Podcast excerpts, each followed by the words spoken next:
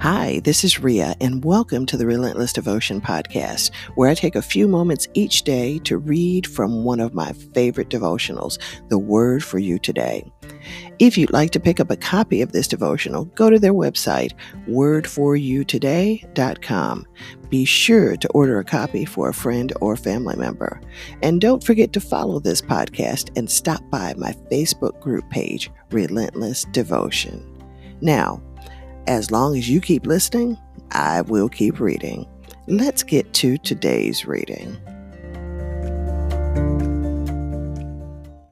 Friday, May 1st. Today's reading is Give God All the Glory. Our verse comes to us from 1 Corinthians, 1st chapter, 29th verse. That no flesh shall glory in his presence.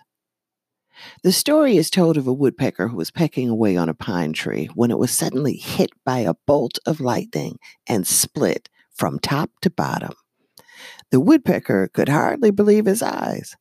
He backed off, looked at the tree for a moment, and flew away. He came back later leading nine other woodpeckers. Then, with a great deal of swagger and pride, he pointed to the tree as if it was a sign of his success and said, there it is, gentlemen, just like I told you. now let's get serious. As long as you remember to give God credit for your success, He will keep using and blessing you.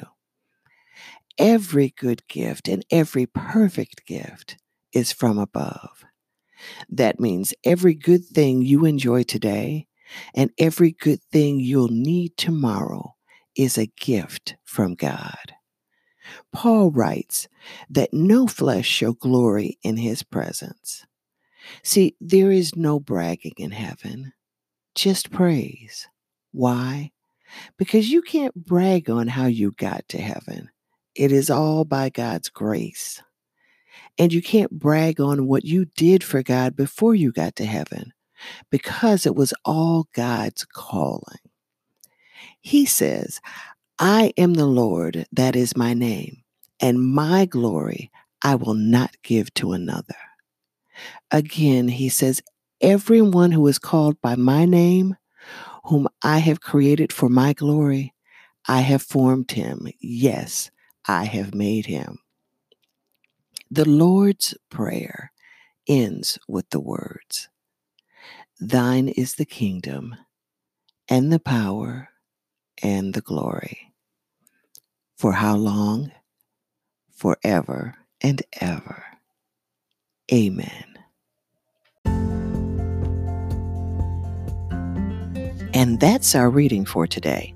Until tomorrow, be healthy, be happy, be relentless. God bless you.